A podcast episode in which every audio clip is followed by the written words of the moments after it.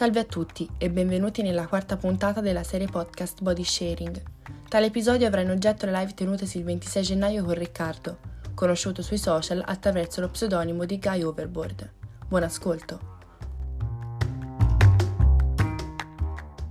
Allora, eh, riprendiamo da dove abbiamo lasciato, tanto alla fine il discorso è più o meno quello, quindi io direi di iniziare sempre con il body shaming eh, maschile, la differenza con quello femminile e poi passiamo ad altri argomenti. Certo, certo.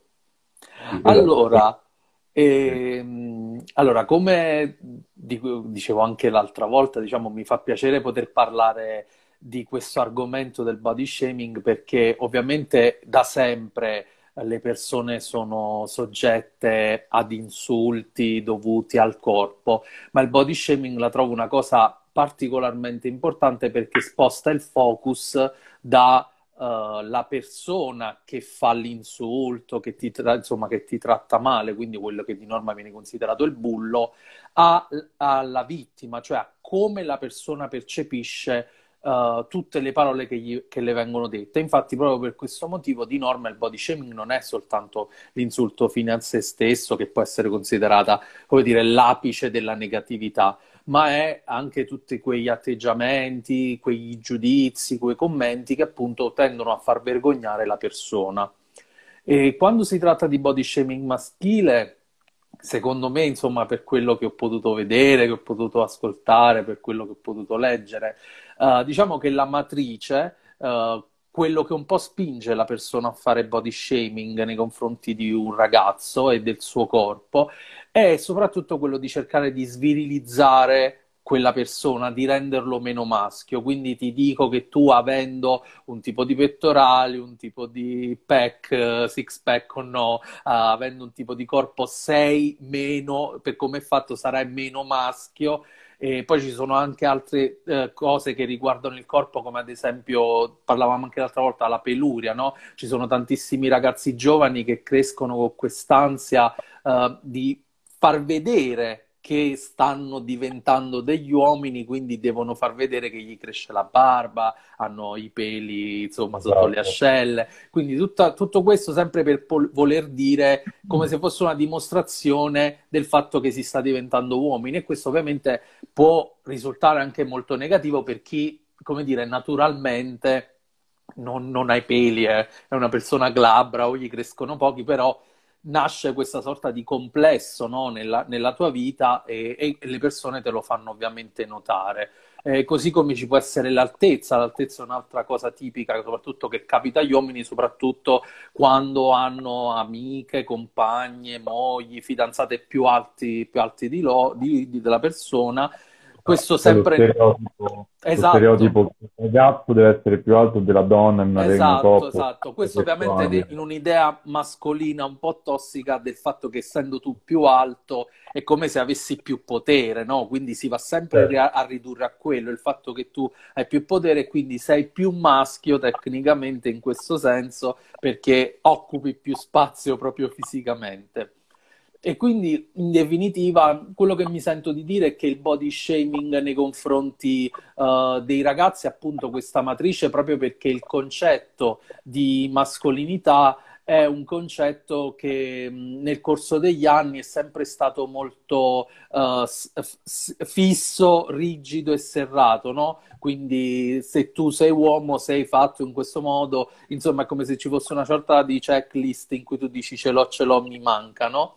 E, mm-hmm. e questa cosa ovviamente non è assolutamente vera, nel senso che uh, quello che mi sento di dire a tutti è che in qualche modo può contribuire a far sì che il body shaming uh, diminuisca sempre di più e l'idea di poter accettare uh, e di poter condividere, di poter conoscere e rispettare la pluralità delle mascolinità, cioè il fatto che possa, ogni uomo è uomo a modo suo e questo deve essere qualcosa di, come dire, di sacrosanto, di, eh, di rispettato e quindi secondo me riuscendo a capire questa cosa non avremo più bisogno di commentare il corpo altrui in modo tale che poi uh, cioè in, in, modo tale che quella persona addirittura possa provare vergogna, cioè non, non, c'è alcun senso se noi cominciamo a considerare la mascolinità in questo modo, cioè non come una cosa fissa, ma come qualcosa appunto di vario, che ne esistono tante e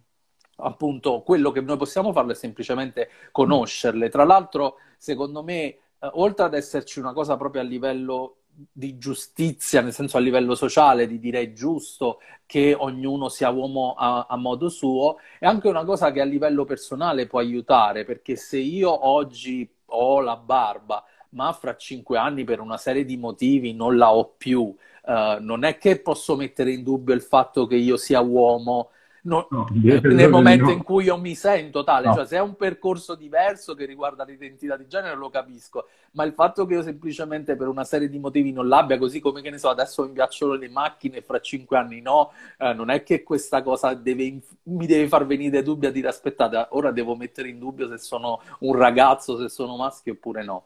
Quindi è questo un po', secondo me, il motivo che, che, c'è dietro il body shaming nei confronti degli uomini è un po' quello che secondo me può essere un modo di vederla in maniera diversa e cercare, non dico di sconfiggerlo perché sarebbe molto bello, ma almeno di capire qual è la chiave per cercare di andare un po' più avanti, insomma. L'obiettivo finale sarebbe non sentirsi eh, inadeguati in nessun posto, in nessun modo, cioè nel senso sentirsi se stessi. Esatto. Quindi, la, la differenza è una, un tabù su cui si, si, lavora da quando esiste il pianeta Terra. Sì. Cioè, che non dovrebbe esserci, ma c'è sempre stato. Ma anche perché secondo me è una cosa su cui l'uomo, diciamo, diciamo, diciamo l'umanità ha fatto forza per andare avanti. Cioè, la differenza sono costruiti imperi, cioè tu sei diverso da me, quindi sei sottomesso a me, sempre la stessa pappa sì, che gira intorno. Esatto. Più forte meno forte. Perché infatti il problema non è di per sé la diversità, no? Perché ovviamente uh, parità non vuol dire che io sono, cioè la mia differenza viene eliminata, quello sarebbe una cosa scorretta perché io voglio essere riconosciuto per le mie differenze, ma le mie differenze non possono essere, come dire, una scusa, un motivo per creare una gerarchia e in tal senso quindi la diversità non può essere utilizzata come appunto qualcosa di deleterio e negativo nei confronti delle persone. Esatto, sì, sì, ah, sono assolutamente d'accordo. La, ah, la lettrice femminista ci chiede, secondo te quali sarebbero i passi per iniziare a sconfiggere il body shaming maschile? Quindi ci parla, cioè ci fa una domanda su... Sì, sì, è come, Esatto, no, come dicevo io, eh, come dicevo prima, eh, cioè il, secondo me la, la, cosa più importante è cominciare a comprendere e a conoscere e a cominciare a rispettare mm. tutto quello che eh, riguarda, cioè conoscere le altre forme di mascolinità, cioè capire come gli altri sono uomini in quanto uomini e capire che quindi rispettando quel loro modo di essere in realtà non ci sia alcun tipo di bisogno di doverlo uh, giudicare. Questo vuol dire anche potersi circondare da tipologie di persone diverse. È molto facile per noi ragazzi, e io lo so per primo, circondarsi del, degli, delle persone che ti somigliano. È chiaro, è una cosa vitale, una cosa di sopravvivenza, perché certo. altrimenti non riusciresti ad andare avanti. Però conoscere anche altre, altri modi di essere uomini, ovviamente sta, stiamo parlando di modi di essere uomo che prevedano una positività inteso come un, il fatto che il modo di essere uomo non uh, denigri, non uh, renda meno le altre persone, insomma, che non vada a svantaggio delle altre persone. Un modo di essere così uomini può essere vario e secondo me il conoscerlo uh, è già un grande traguardo per capire proprio l'inutilità del giudizio e del fatto che questo giudizio possa far vergognare un ragazzo. Assolutamente. Giusy invece, la mia collega ci chiede se si parla dunque di virilità tossica. Allora, in, in, realtà più che virilità, perché il concetto di virilità in realtà è un concetto strettamente biologico, perché la virilità, perché noi la consideriamo virilità, no? Però in realtà se andiamo a vedere il significato, virilità significa semplicemente che una persona è nella fase in cui eh, può, ripro- può, riprodursi, quindi di per sé eh, la virilità non è neanche niente, tra virgolette, di veramente particolare, perché ci può, ci può, essere come non ci può essere. In realtà eh, sicuramente giù si fa più riferimento a quel concetto più ampio che è quello della mascolinità tossica, che è un concetto mm. molto importante di cui si parla spesso, perché mh, quello che si fa notare è che ovviamente vivendo in una società eh, sessista, Uh, l'essere uomo sicuramente in, in, in, per certi versi è considerato un privilegio, nel senso ci sono delle cose che ad altre identità di genere vengono uh, non considerate, non vengono date per il solo fatto di essere uh, di quelle identità di genere, cioè essere donna oppure essere di un'altra identità come non binaria, eccetera.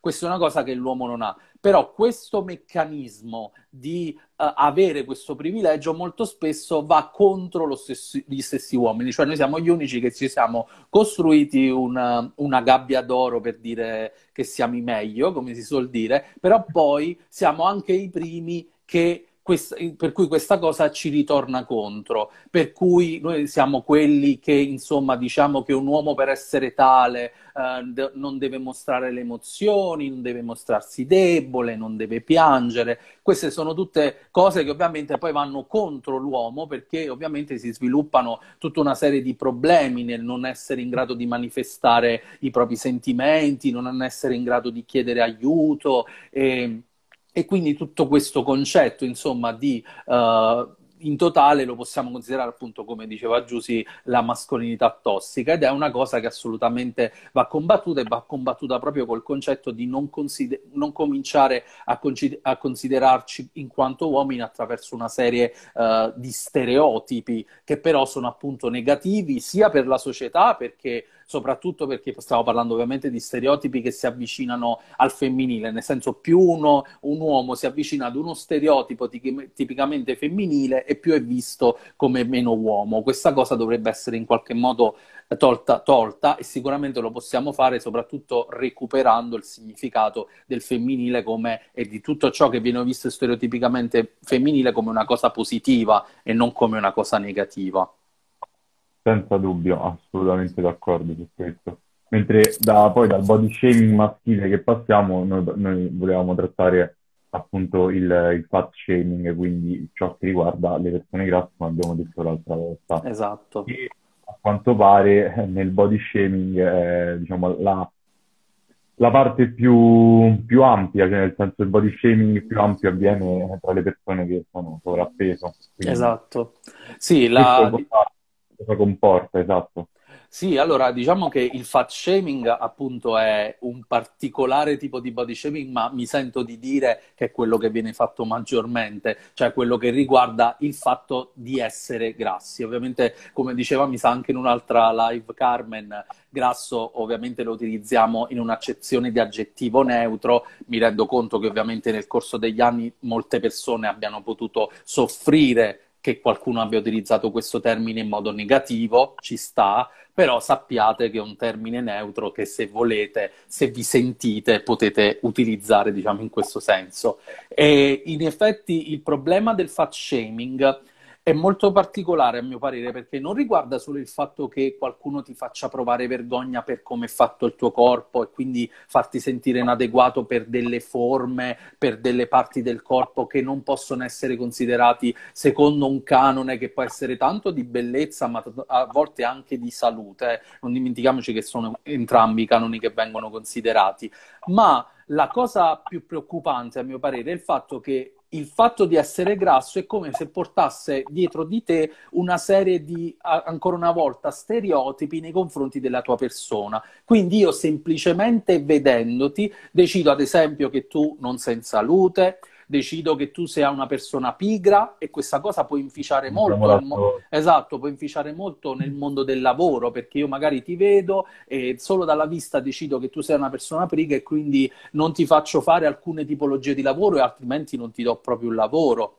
Oppure immagino che sei... Il lavorativo diventa poi complicato. Esatto, in... esatto. Oppure decido che sei sedentario e non ti do un lavoro più di movimento. Io mi ricordo quando ero piccolo, la, la maggior parte delle volte mi dicevano vai in porta, no? il, quando giocavamo a calcio, il concetto è quello, capito? Cioè, siccome ti certo. vedo e ti vedo così, non posso immaginare che tu puoi scattare e fare gol, no, tu dovevi stare in porto. Il concetto è un po' simile, cioè io ti vedo e decido che sei sedentario. Uh, oppure, soprattutto nei ragazzi, devo dire questa, questa, cosa, anche il fatto che tu sia pacioccoso. Hai presente che quando sei piccolo, che tu sei, più, sei grasso, tutti quanti, ah che bello che ti toccano le guance. Quel modo lì, no? Ti fa apparire come se tu, tra virgolette, fossi innocuo e questa cosa può essere un problema nel momento in cui, ad esempio, io voglio fare un lavoro in cui devo fare da guida delle persone. Cioè, questa idea preconfezionata potrebbe precludermi l'idea di essere una guida, di essere uno che a un certo punto deve avere un, un polso forte, no?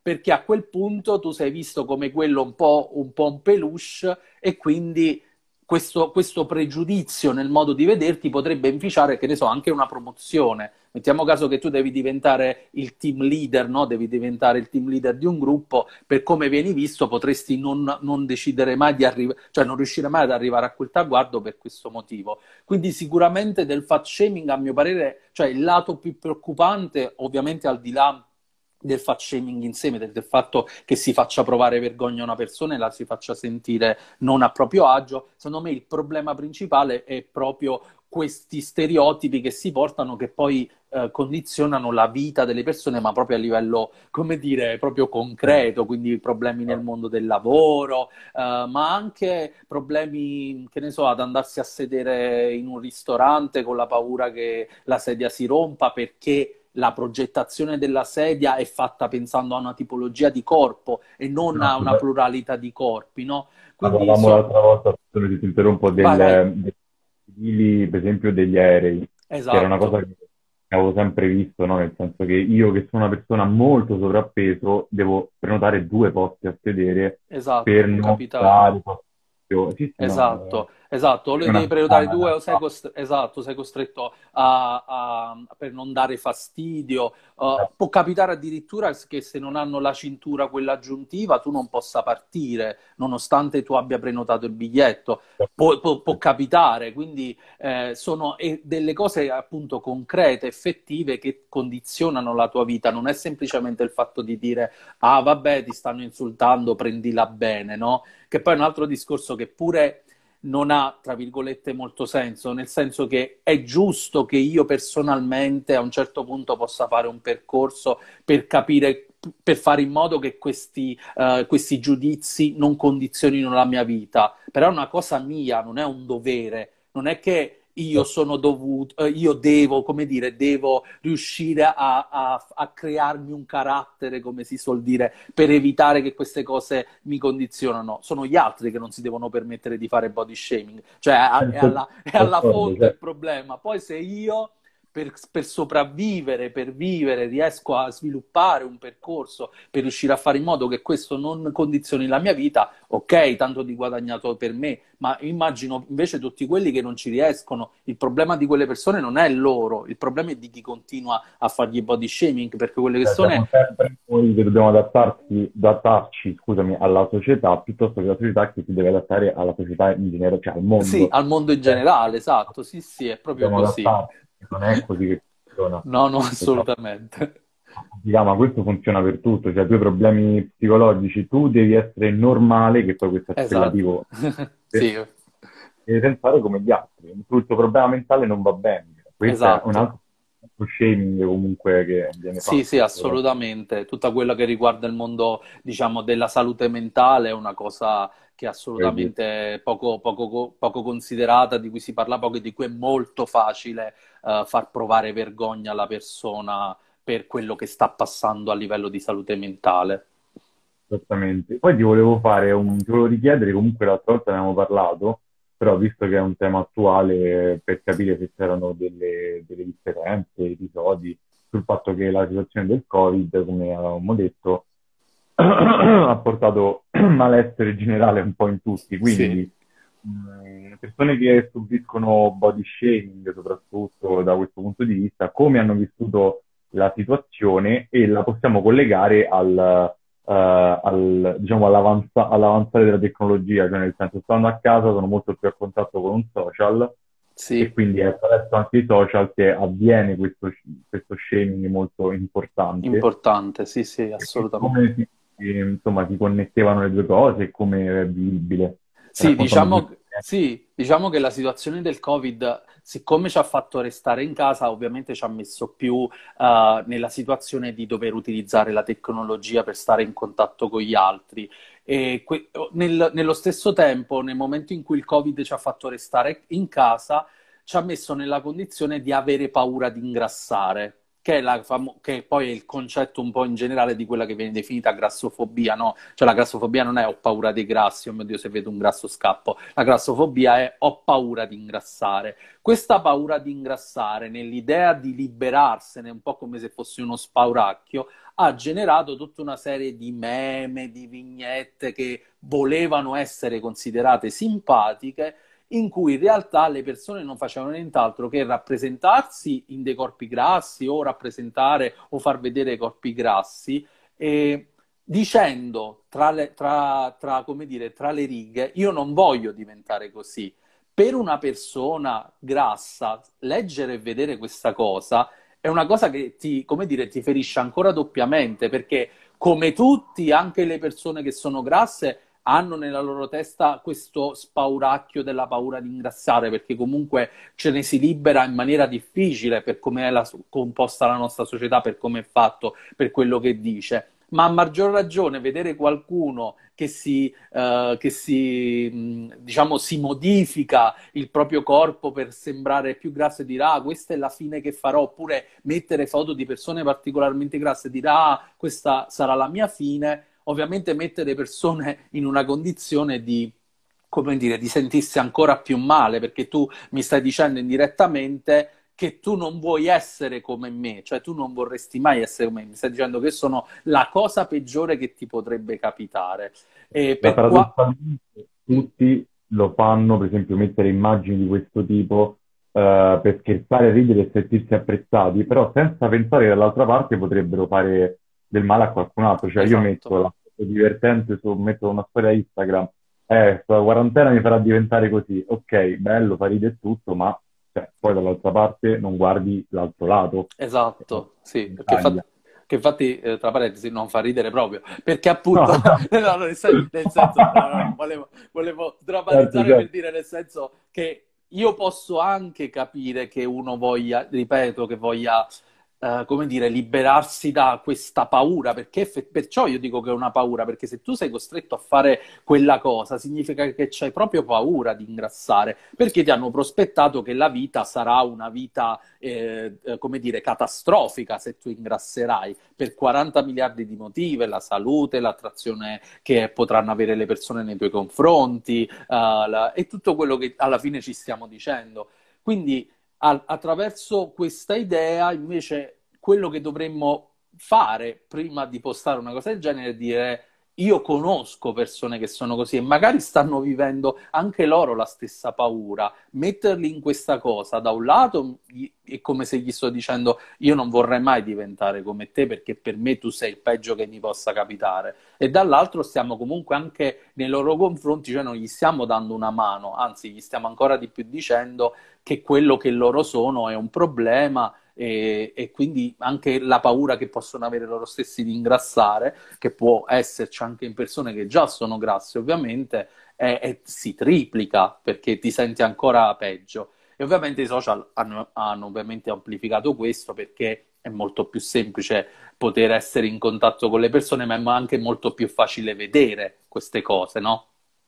Quindi, sì. quindi eh, mentre prima era un po' più complicato, se tu avevi la tua cerchia di amici, esci il sabato sera, magari hai una cosa ristretta, una, una comitiva ristretta, ma anche solo che vai in un pub, in un locale, comunque su quelle persone quando saranno 100, adesso col social ovviamente tu ti ritrovi che potenzialmente puoi vedere miliardi di post, il che vuol dire miliardi di opinioni, miliardi di commenti, miliardi di foto e quindi è tutto molto più uh, da un certo punto di vista è molto più facile incappare in certe situazioni, in certi commenti e in certi prodotti, insomma. Il privato sparisce completamente, ormai siamo veramente su piattaforme, siamo alla mercé di tutti, nel senso che... Sì, no, infatti tutti... in tal senso, sì, sì, bisogna, cioè, eh, bisogna anche capire a quando staccare e, e B uh, anche di scegliere le persone da seguire e con cui avere a che fare, cioè non c'è niente di male. Non pensiamo che, uh, come dire, il, il, il social per essere tale dobbiamo accettare tutti. Cioè, nel senso, chiunque mi dica qualsiasi cosa va bene, non è così. Comunque no, c'è no. di mezzo la, la persona, eh, il proprio essere, la propria salute, in questo caso soprattutto mentale, eh, che non può essere messa, come dire, da parte soltanto perché tu hai, tra virgolette, il diritto di commentarmi. In realtà non hai il diritto di commentarmi, ma soprattutto non in quel modo, cioè se non abbiamo niente in comune a livello di valori, nel senso che per me cosa, la cosa base è avere rispetto, poter portare rispetto, farsi una domanda prima di scrivere una cosa, se per te invece commentare è fare il flusso, eh, come dire, un flusso di getto di ciò che ti viene in mente, per me non abbiamo valori in comune, quindi non vedo perché non, non possa decidere di non far, far parte del, de, dire, della mia comunità, chiamiamola così, cioè di, quella, di quelle persone dec- decido, con cui decido di circondarmi e trovo che sia importante poter fare questo, cioè se vi va di bloccare le persone non abbiate timore, se Bloccate. vi fanno stare male bloccate, se non certo. volete seguire dei profili che magari inizialmente seguivate e poi vi siete resi conto anche per vostra esperienza che non, non, sono, non fanno bene, fate l'unfollow, non succede niente, non, non, anzi, ne guadagnate voi. Poi i social e la tecnologia diciamo che mascherano un po' quello che c'è dietro, cioè che tutti ci sentiamo un po' leoni dietro una tastiera o sì. dico perché io ti posto di tutto quello che voglio e, e, mi sento più coraggioso e magari dal vivo sono totalmente un'altra persona, cioè nel senso sì. rende le persone magari più cattive di quello che sono perché si sentono coraggiose nel fare questo. Sì, sì. Però esatto, c'è anche da dire che fortunatamente il social può essere anche visto come un, come parlavamo anche l'altra volta, un trampolino di lancio per una sicurezza maggiore, cioè nel senso una persona che soffre di body shaming e, e decide di uh, iniziare a mostrare il proprio corpo perché cazzarola è il mio corpo e non mi dovete rompere le palle, utilizza esatto. i social. Esatto il tuo interesse e lo faccio per, per un mio benessere mentale. esatto. Sì, sì, è giusto, no? Perché infatti uh, sicuramente il problema della comunicazione da schermo, che ormai esiste da sempre, con i social è ancora maggiore perché non solo io sto dietro uno schermo e in qualche modo penso di essere anonimo, che poi nessuno è mai veramente anonimo, però ci sono modi, quindi comunque il fatto di sentirmi protetto dallo schermo mi permette già, secondo me, di far uscire fuori una indole più cattiva, ma um, ma a questo aggiungici il fatto che appunto il social ti permette anche appunto di commentare, eh, cosa che perché tu di norma non succedeva, nel senso altre forme di comunicazione come la televisione, la televisione dava il tuo messaggio, tu la recepivi, basta, era finito. Invece adesso il concetto dell'interazione ti permette di andare avanti, dire che da un lato è assolutamente positivo per la libertà di espressione, però dall'altro se non c'è una regola se non c'è una regolamentazione che parta soprattutto da un'educazione digitale, questa cosa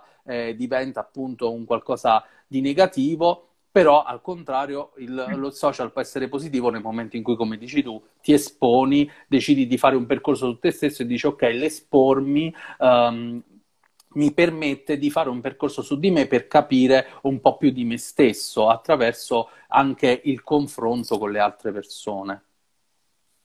Sì, sì, assolutamente, ma da questo punto di vista sì, anche penso che a scuola un po' di educazione digitale dovrebbero inserirla, ma sì. accadrà molto presto perché stiamo diventando veramente l'era della digitalizzazione. Esatto. Abbiamo, ci sarà sicuramente qualcosa di questo tipo.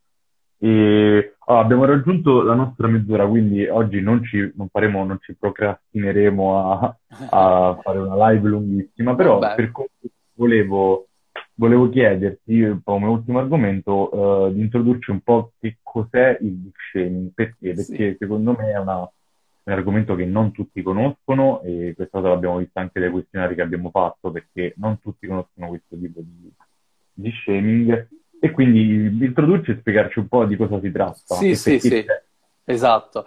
Allora, diciamo che tra, all'interno della grande famiglia del body shaming, ovviamente, come dicevo, noi uomini siamo molto bravi a complicarci le cose e quindi uh, diciamo che eh, tra le varie forme, in vari modi che abbiamo per far vergognare le persone per il proprio corpo, quello che è praticamente soprattutto maschile, perché io poi ne ho anche parlato, ma nelle donne è davvero raro che succeda, ossia il far provare vergogna al, al, al ragazzo, in questo caso, per la forma e per la dim- o per la dimensione degli organi genitali.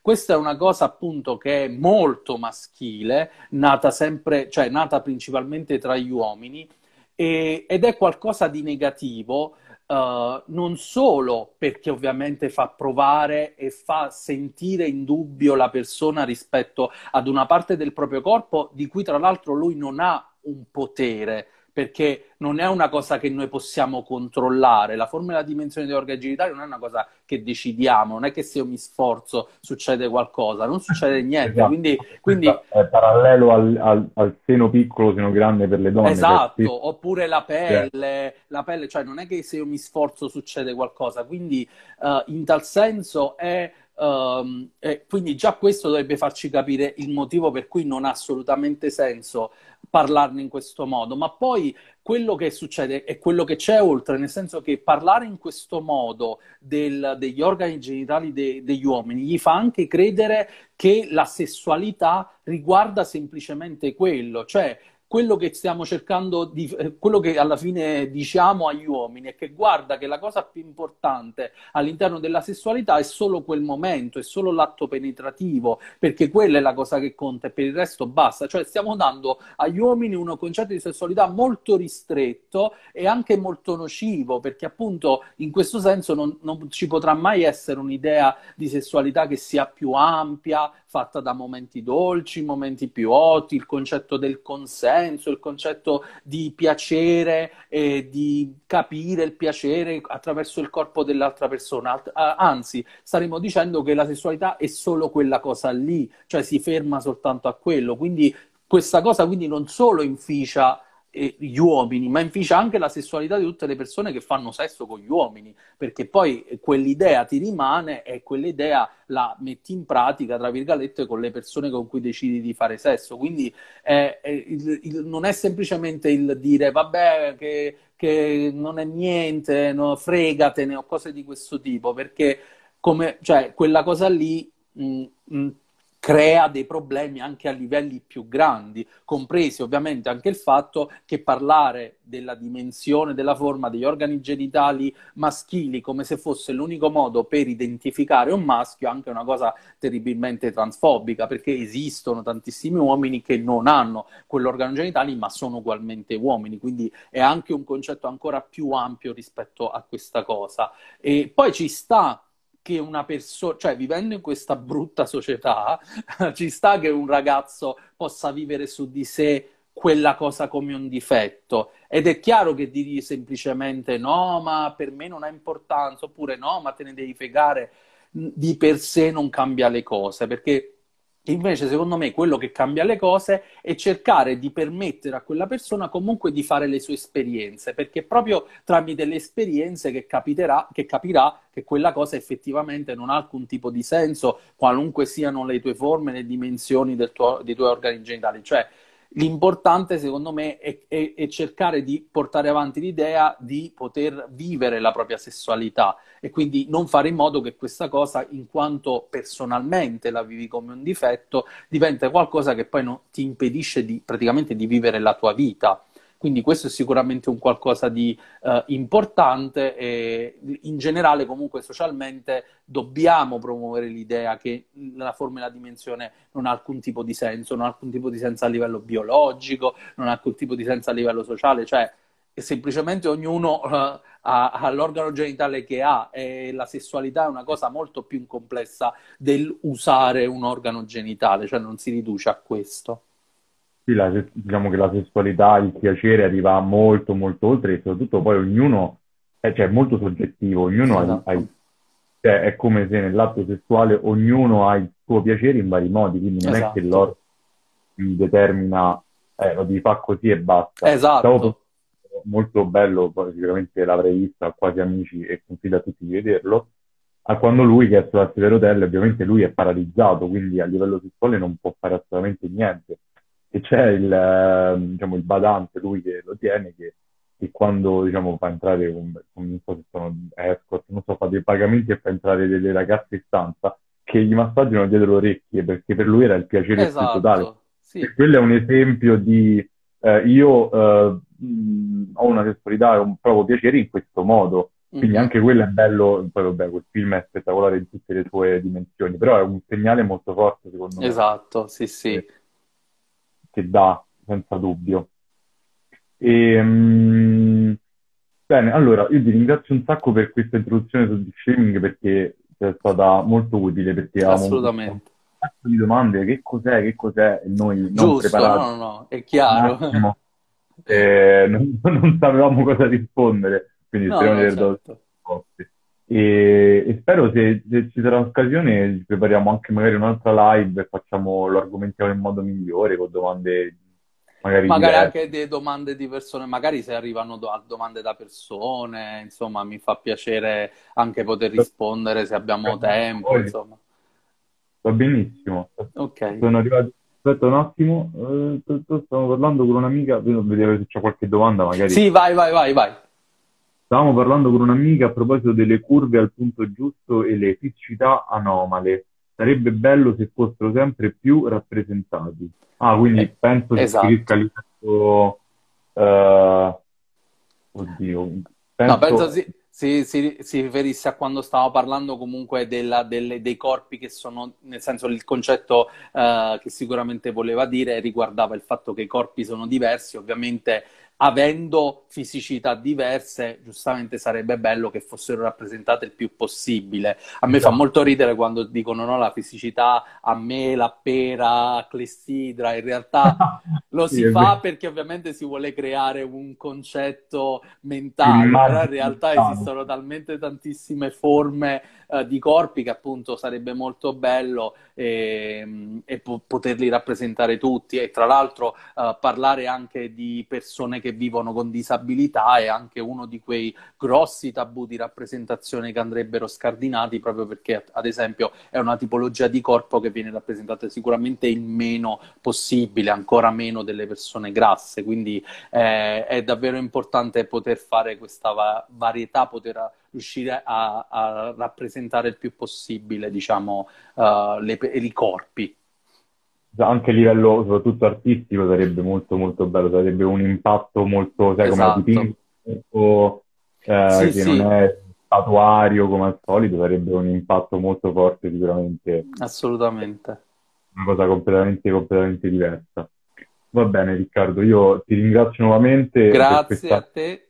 Eh, spero insomma ci vediamo presto eh, perché siamo molti, 15. Ringraziamo tutti, siamo molto seguiti, quindi abbiamo fatto... no, infatti grazie, grazie, a tutti, grazie a tutti quelli che ci stanno salutando, grazie sì. a tutti quelli che eh, sentiranno anche poi il podcast, insomma vi ringrazio tanto a tutti. Ok, adesso è arrivato il momento della verità perché dovremo chiudere questa live e salvarla, quindi... è la verità, questa volta non possiamo fallire, anzi non posso fallire. Ok, va bene. Allora, va bene.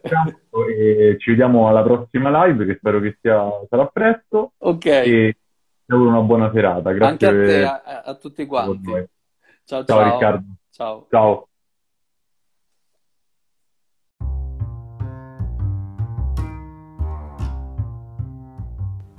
Grazie per averci ascoltato e non dimenticarti di seguirci sulle nostre pagine Facebook Bodysharing PW e Instagram Bodysharing 2021, di cui troverai riferimento in biografia e sulle quali renderemo note le date e gli invitati che parteciperanno alle live. A presto!